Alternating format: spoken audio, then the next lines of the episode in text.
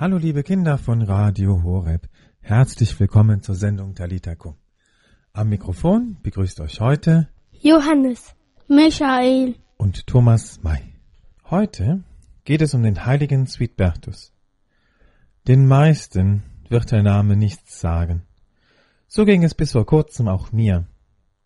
Aber das änderte sich schlagartig, als ich einen echten Sweetbertus-Experten getroffen habe, nämlich Raimund Hinkel. Man könnte sagen, Sweetbertus war der Bonifatius des Rheinlandes. Sie lebten auch zur gleichen Zeit. Sweetbertus hat den Glauben an Jesus den Menschen in meiner Heimat, dem Rheinland, gebracht. Aber nicht mit Macht, sondern mit Güte, Bescheidenheit und Freundlichkeit. Sweetbertus war ein echter Menschenfreund. Ihn möchte ich euch in dieser Sendung vorstellen. Denn vor genau 1300 Jahren ist er gestorben. Als ich das erste Mal mit Raimund Hinkel gesprochen habe, dachte ich, das sollten auch die Kinder von Talita Kum erfahren. So freue ich mich sehr und bin dankbar, dass es endlich geklappt hat. Wir sitzen hier in der Altstadt von Düsseldorf, nicht weit vom Grab des heiligen Sweetbertus, und begrüße herzlich Raimund Hinkel. Hallo, lieber Raimund. Hallo, lieber Thomas. Hallo, liebe Kinder. Kannst du dich den Kindern kurz vorstellen? Ja, ich bin der Raimund, Raimund Hinkel aus Düsseldorf Geboren bin ich am Heiligabend und ich wohne mitten in der Düsseldorfer Altstadt. Ich arbeite in einer Bäckerei und ich stehe hinterm Laden und verkaufe Brot und ich dekoriere das Fenster und die Schaufenster. Warum weißt du so viel über den heiligen Sweetbertus? ja, warum weiß ich so viel über den heiligen Sweetbertus? Das ist echt eine gute Frage. Äh, vor vier Jahren sind die Knochen, die Reliquien des heiligen Südbertus nach Düsseldorf in die Altstadt geholt worden und ich habe gedacht, was soll das eigentlich, ne? Und dann habe ich gehört, ja, damals hat es angefangen. Christlicher Glaube, Kultur, Wirtschaft, Politik, alles hat damals angefangen. Das war so kurz vor 700. Also es ist jetzt 1300 Jahre her, kann man sich gar nicht vorstellen. Man muss ja von Generation zu Generation weitergeben. Und ich habe in meiner Zeit erlebt, dass viele Eltern an ihre Kinder gar nicht viel weitergeben. Vieles ist vergessen worden, auch in Gemeinschaft frühstückt man ja gar nicht mehr. Man äh, tobt lieber auf dem Schulhof oder haut sich die Köpfe ein, anstatt zusammen auch mal gemütlich äh, Freundschaft zu haben. Und da habe ich gemerkt, dass es mir eigentlich sehr viel Spaß macht, mit Kindern und mit Erwachsenen sich zu unterhalten, voneinander zu lernen, sich auszutauschen. Und da habe ich gedacht, jetzt möchte ich doch mal gerne wissen, wer das eigentlich ist, mit dem hier alles angefangen hat. Ja, und dann habe ich losgelegt, habe viele Leute gefragt, habe auch in der Stadt und in der Kirche mich umgehört, wer was weiß, und ich habe viele, viele Antworten gekriegt. Was hast du rausgefunden? Wer ist der heilige Südbertus? Ja, Südbertus ist ein Mann, über den man eigentlich nichts wissen kann. Weil alles, was es hier in Düsseldorf gibt oder gab, ist verloren gegangen. Plünderung der Normannen, das wäre die letzte Möglichkeit gewesen, wo hier was geklaut worden wäre. Sein Grab ist das einzige, was es hier in Düsseldorf Kaiserswerth noch gibt. Und viele Leute sind hier hingekommen und haben sein Grab besucht. Über Jahrhunderte hinweg sind ganz, ganz viele tausend Menschen gekommen. Und im Mittelalter hat man dann hier einen ganz kostbaren Reliquienschrein gemacht, gebaut. Hier am Niederrhein wurde der Reliquienschrein geschaffen und das ist das Einzige, was es hier von Südbertus gibt. Und in diesem Schrein liegen heute seine Knochen und die Knochen seines besten Freundes, des Pivileikus. Die beiden waren dicke Freunde und die wollten über den Tod hinaus zusammenbleiben. Und da sind sie bis heute. Wo ist er denn aufgewachsen? Wie kommt er nach Düsseldorf? Südbertus ist eigentlich ein Engländer, ein Angelsachse. Der kommt aus Ripon. Das liegt ungefähr in der Gegend zwischen London und Schottland also so in der Mitte von England. Südbertus war Mönch, lebte in einem Kloster und die Mönche sind damals von England aus aufs Festland gekommen und haben dann von ihrem christlichen Glauben erzählt. Mm, sie selber waren eigentlich christliche Missionare und wurden dann hier auf dem Festland in die Politik eingespannt.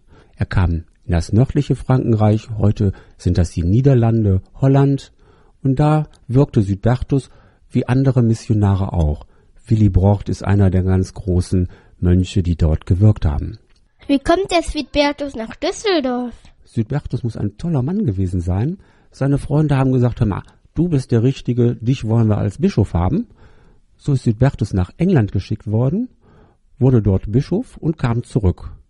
Ja, und dann ist es passiert, dass neben dem Bischof Südbertus auch noch ein zweiter Bischof da war, der Willi Brocht. Der Willi Brocht hat dann die Missionierung von Südfriesland weiter fortgeführt. Friesland ist natürlich im heutigen Holland, in den Niederlanden, ganz im Norden in der Gegend von Utrecht. Südbertus ist mit einigen seiner Freunde an den Rhein gegangen, in das linksrheinische Gebiet zwischen Lippe und Ruhr. Das ist heute das Ruhrgebiet. Ne? Und da hat er gewirkt und hat sehr viele junge Gemeinden gegründet und die Leute hatten Spaß miteinander. Hat Südbertus Düsseldorf gegründet? Ja, Düsseldorf hat er nicht gegründet, aber den nördlichsten Stadtteil im heutigen Düsseldorf, Kaiserswerth. Kaiserswerth war damals eine Insel und Südbertus ist vor den Sachsen geflohen, die alles Christliche zerstört haben und die wollten ihm auch an den Kragen und daraufhin ist Südbertus dann geflohen, kam ins Linksrheinische, ging nach Köln. Köln ist eine alte Römerstadt und die Franken haben es als ihre Hauptstadt genommen.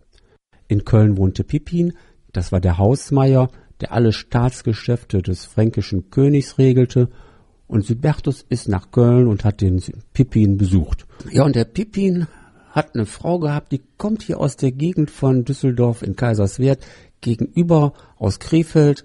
Pippin hat Südbertus erlaubt, er darf sich auf der Insel im Rhein niederlassen und die Insel heißt heute Kaiserswerth. Warum heißt die Insel Kaiserswerth?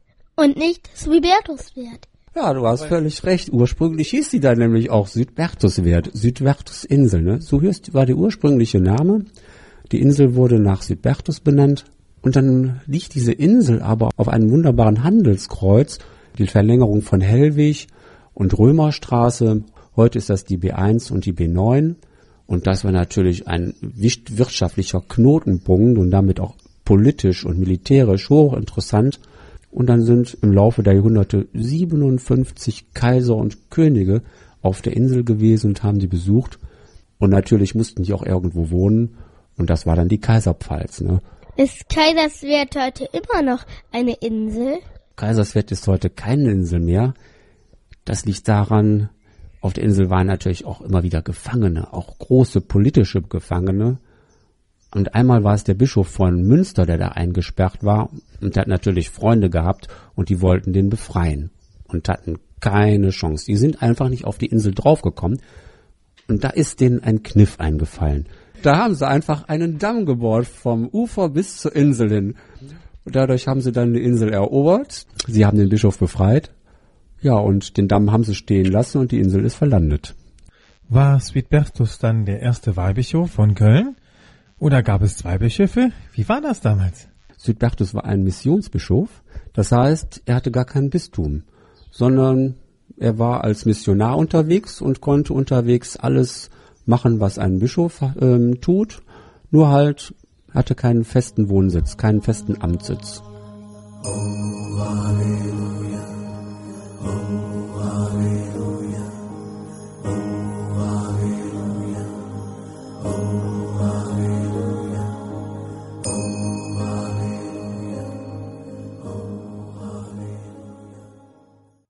Halleluja von der Rex Band aus dem letzten neuen Album U-Turn. Wie sah die Arbeit des heiligen Sweetbertus aus? Ja, über das, was er hier gemacht hat, weiß man gar nicht viel. Ein Historiker sagt, Südbertus hätte ein eingezogenes Leben geführt. Das kann einfach sein, weil er ein Benediktinermensch war, dass er einfach das Klosterleben gelebt hat, und er selber war ja auch schon alt, quasi hochbetagter, im hochbetagten Rentenalter. Und seine Mitbrüder sind dann missionieren gegangen, zum Beispiel im Bergischen Land. Und da sind viele Gemeinden entstanden, die sich dann auf Südbertus als ihren Gründer berufen, einfach weil Südbertus eine solche Autorität als Glaubenszeuge besaß. Hat das Südbertus lange hier in Düsseldorf gelebt? Südbertus kam ungefähr 678 auf seine Insel hier in Düsseldorf Kaiserswerth und gestorben ist er am 1. März 713. Wie alt ist der heilige Svitbertus denn geworden? Das weiß man nicht ganz genau, weil damals wusste man gar nicht, wann die Leute geboren worden sind. Es gab noch kein Standesamt, wo man das aufgeschrieben hat und Kirchenbücher in dem Sinne gab es auch noch nicht. Man, wenn einer berühmt geworden ist in der damaligen Zeit, weiß man, wann er gestorben ist. Und wenn ein, wenn man den Todestag von einem weiß, weiß man, das war ein wichtiger Mann. Aber es gibt tatsächlich eine Legende, die ist 700 Jahre nach Südbertus aufgeschrieben. Da steht auch tatsächlich ein Geburtsdatum drin, und zwar 648. Damit wäre Südbertus, ich glaube, 65 Jahre alt geworden. Was weiß man denn von seiner Kindheit? Über die Kindheit des Südbertus weiß man eigentlich auch nichts. Nur eine Legende. Und da gibt es eine ganz schöne Legende über die Geburt. Als Südbertus noch nicht geboren worden war, hatte seine Mutter einen Traum, und in diesem Traum sah sie einen Stern am Himmel stehen. Und der Stern hatte zwei Strahlen, und die führten von England aus, aus Festland an den Rhein. Auf beide Seiten des Rhein ging ein Strahl hernieder. Die Mutter erwachte und erinnerte sich daran und denkt, was soll das? Und dann hat sie ihren Bischof gefragt und der Bischof hat ihr eine Antwort gegeben. Und für diese Antwort sind mir zwei Überlieferungen, zwei Deutungen bekannt. Die eine Deutung sagt, Sybertus wird auf dem Festland ein leuchtendes Bild, ein leuchtender Stern sein, das seiner Heimat Ehre macht. Und es gibt eine andere Deutung, ich halte die für viel wichtiger, dass Südbertus auf den zeigt, der das Licht der Welt ist, und Südbertus als Glaubenzeugnis auf Jesus zeigt, der der Stern ist. Und dieser Stern mit den zwei Strahlen erinnert mich immer an den Weihnachtsstern, dem die heiligen drei Könige folgen. Und so führt dieser Stern halt an den Rhein und der christliche Glaube kommt hier an den Rhein. Finde ich ein wunderschönes Bild. Kannst du den heiligen Sweetbertus beschreiben? Das ist eine super Frage, auf die es tatsächlich eine Antwort gibt. Ein Zeitgenosse des Südbertus hatte die Kirchengeschichte des englischen Volkes geschrieben. Und in diesem Buch hat er auch über Südbertus geschrieben. Alles, was wir über Südbertus wissen, kommt aus der englischen Kirchengeschichte. Sie ist ungefähr 20 Jahre nach Südbertus schon vollendet und in diesem Buch steht, Südbertus war ein Mann mit Sitte, bescheidenem Wesen und sanfter Herzensgüte. Im Original sind das nur zwei Begriffe, aber da diese Vokabel sehr vielbedeutend ist, habe ich da drei deutsche Übersetzungen gemacht. Sitte, bescheidenes Wesen, Herzensgüte. Also Südbertus ist ein Mann mit Sitte, bescheidenem Wesen und mit Herzensgüte. Was bedeutet das denn? Ich übersetze das mal in unsere Sprache heute. Sitte könnte bedeuten, dass man einfach weiß, wie man miteinander Umgang pflegen kann. Also das ABC der Umgangsformen. Dass man sich nicht direkt die Köpfe einhaut, sondern dass man erstmal aufeinander zugeht. Guten Tag sagt und dann geht's los. Bescheidenes Wesen ist, dass man auch erstmal guckt, wer ist denn eigentlich mein Gegenüber? Dass man den zur Kenntnis nimmt. Und wenn man jemanden zur Kenntnis nimmt, muss man sich ja selber erstmal einen Augenblick zurücknehmen Selbstbewusst natürlich ist klar, sonst kann man ja gar nicht wissen, wer sein Gegenüber ist.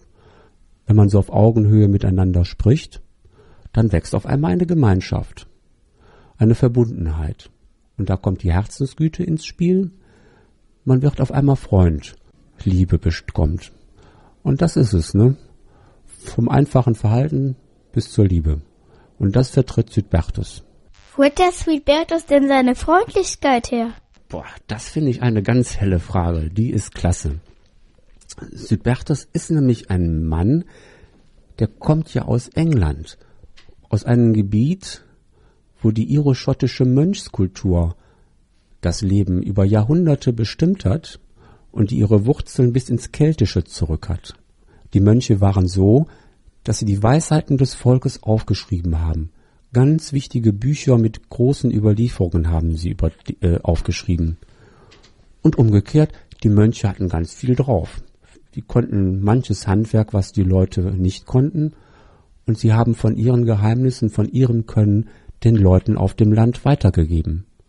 Und so sind die Mönche mit ihren Klöstern, mit den Clans, mit den Menschen ganz nah verbunden, dass die Mönche, dass die Menschen auf einmal gesagt hat, hör mal, wollt ihr nicht die Aufgabe der Druiden übernehmen? Und so sind dann die Mönche in die, in die Rolle der Druiden gekommen. Und die Druiden und die Druidengewandung haben die Mönche auch übernommen. Und die kennt ihr alle von Asterix und Obelix. Ne, wenn ihr Miraculix mit einem weißen Gewand, roten Umhang. Nur die Haare sind ein bisschen anders. Die iroschottischen Mönche hatten eine hohe Stirn und dann ganz lange Haare. Und diese Gewandung hatte auch Südbertus in seinen jungen Jahren, bis dann die römische Kirche sich in England durchsetzte und dann wurde dann diese Tracht der Druiden verboten und man musste sich dann römisch kleiden. Darum spricht man wahrscheinlich auch von der rheinischen Frohnatur, oder? Ja, genau. Die, die iroschottischen Mönche mit der keltischen Kultur haben etwas gehabt, was es hier auf dem Festland nicht gab. Die keltische Kultur, über die man nicht so viel weiß, war eine sehr integrierende. Da gibt es zum Beispiel eine ganz tolle Geschichte von Kevin von Glenderloch. Der kommt da in das Tal, wo ein toller See ist, aber die Menschen hatten nichts zu trinken, die hatten ziemlich große Not. Und warum? Weil da wütete ein Drache. Wie auf dem Festland ne, würden dann natürlich die Ritter ausschicken und wer tötet den Drachen? Und der Kevin ganz anders. Der geht zu dem Drachen hin und sagt, hör mal, Jung, kannst du nicht das Wasser sauber machen statt schmutzig? Dann haben die Leute was zu trinken und du bist auch zufrieden. Ja, dann hatte der Drache eine Aufgabe gehabt, war glücklich und zufrieden und die Menschen, Menschen hatten Trinkwasser. Und es war Frieden. Ne? Man konnte einfach positiv miteinander umgehen. Und zu dieser Art und Weise, positiv miteinander umzugehen, hat Südbertus mit zu uns gebracht. Gibt es eine schöne Geschichte, die man sich zu dem heiligen Südbertus erzählt? Ja, hier in der Nachbarschaft gibt es in Ratingen eine sehr lustige Geschichte. Als Südbertus nämlich nach Ratingen gekommen war, um da den christlichen Glauben hinzubringen, hat die Ratinger gesagt, nee, da wollen wir nicht. Bleib du mal draußen. Sie haben ihn vor die Tür gesetzt und haben ganz schnell das Stadttor zugeknallt. Und Südbertus hatte noch seine Hand am Tor und dann haben sie ihm mit dem Tor den Daumen gequetscht. Und bis heute werden alle Ratinger Kinder mit einem flachen Daumen geboren. Was können wir Kinder von dem heiligen Sweetbertus denn lernen? Ja, das habe ich mich auch gefragt. Kann man von dem was lernen? Ist das nur ein Mensch in der Vergangenheit, der jetzt ein Jubiläum hat? Oder hat er wirklich was zu bieten? Und da habe ich gemerkt, der hat was zu bieten. Der hat nämlich einen super tollen Namen. Und der Name ist schon allein Programm. Südbertus heißt nämlich übersetzt der durch Kraft glänzende. Und der durch Kraft glänzende das ist eigentlich ganz klar. Das ist sowas wie liebe deinen Nächsten wie dich selbst. Sich selber erstmal kräftigen, sich selbst erstmal gut sein, quasi morgens erstmal aufstehen, aufwachen, sich erstmal was Gutes tun, für den Tag vorbereiten, Morgenandacht sprechen, zum Beispiel das Morgengebet sprechen, frühstücken, man ist gerüstet vor den Tag, geht nach draußen und kann glänzen. Weiß man, was der heilige Spielbertus für eine Musik gehört hat? Ja, was die Menschen damals für Musik hatten, da kann ich mir persönlich jetzt gar kein Urteil erlauben, da müsste man andere Leute fragen. Aber trotzdem gibt es Musik, die kennt ihr alle. Ihr braucht nur in die Kirche zu gehen, in den lateinischen Gottesdienst. Credo in unum Deo. Der, der gregorianische Gesang, der ist quasi 100 Jahre vor Südbertus zusammengestellt worden von Papst Gregor dem Großen. Der hat sozusagen die Kirchenmusik geordnet. In Gottesdiensten, die ja lateinischer Sprache waren, wurde auch lateinisch gesungen und diese gregorianischen Gesänge wurden dann auch in den Gottesdiensten bei Südbertus gesungen, ja.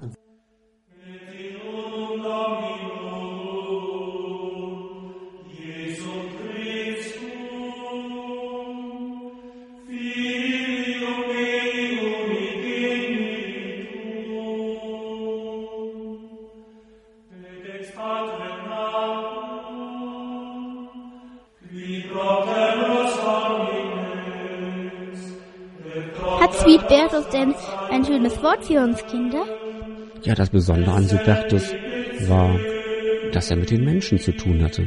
Ganz konkret im Alltagsleben hatte er mit ihnen Gemeinschaft. Ne? Wenn einem was gefehlt hat, stand er zur Seite. War wie ein Familienvater, wie eine Familienmutter, die für ihre Familie guckt, dass alles läuft. Ne? Das war Politik, das war Wirtschaft, das war alles.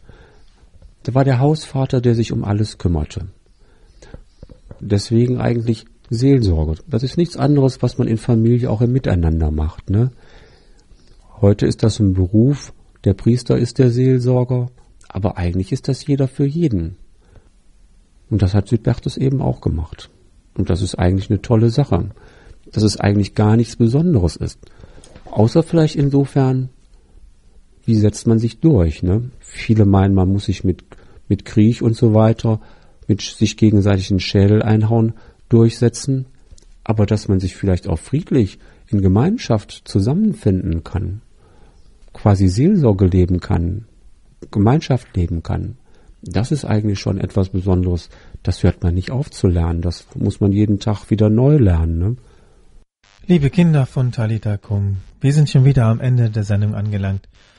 Ich bedanke mich sehr fürs Zuhören. Ich hoffe, ihr habt den heiligen Sudbertus und die reinliche frohe Natur ein bisschen lieb gewonnen. Ganz herzlich danke ich Johannes für die Moderation und dem lieben Raimund, dass er uns den heiligen Südbertus so nahegebracht hat. Danke dir. Gerne. War ein Vergnügen mit euch zusammen über Südbertus zu erzählen. Bevor wir nun wie immer das Abschlussgebet beten, bleibt mir nur noch zu sagen, tschüss. Tschüss. Kannst du mit uns noch ein Gebet beten? Ja, gerne. Es ist ein kleines Gebet, das ich vor zwei Jahren schon geschrieben habe. Südbertus, du hast ein Gesicht, ein Strahlen geht von dir aus, du zeigst dein Herz von dir zu mir. In meinem Alltag stehst du zu mir. Mit Wissen und Weisheit bist du beschenkt, deine Kraft ist dir, Jesus, die Herrlichkeit Gottes. Du schaust über den eigenen Tellerrand und verbindest Menschen und Kulturen. Du bist ein Tröster der Betrübten. Man könnte auch sagen, du bist der Küchenheilige, weil du alle zusammenhältst, wie eine Mama zu Hause. Oder, wenn man es religiös ausdrückt, Südbertus, du, du bist der Apostel der Seelsorge. Um,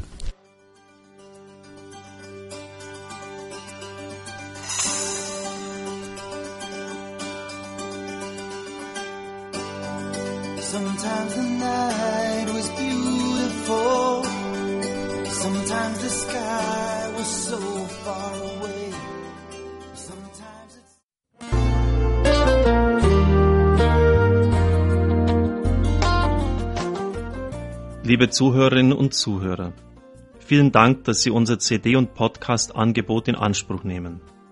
Wir freuen uns, dass unsere Sendungen auf diese Weise verbreitet werden. Dieser Dienst ist für Sie kostenlos. Für uns ist er allerdings mit einem nicht unerheblichen finanziellen Aufwand verbunden. Deshalb sind wir für jede Spende dankbar. In Deutschland können Sie diese bei der Liga Bank Regensburg überweisen auf das Konto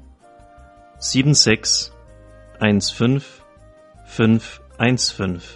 Ich wiederhole 7615515. Bankleitzahl 750 903 00 750 903 00 Alle Bankverbindungen können Sie über unsere Homepage horeb.org unter dem Menüpunkt Spenden einsehen. Dort besteht auch die Möglichkeit, online zu spenden. Natürlich nach den neuesten Sicherheitsstandards. Sie können diese Informationen auch bei unserem Hörerservice unter der Telefonnummer 08323 9675 110 erfragen. Von Montag bis Freitag von 9 bis 12 und 13 bis 16 Uhr. Vergelt's Gott für Ihre Unterstützung.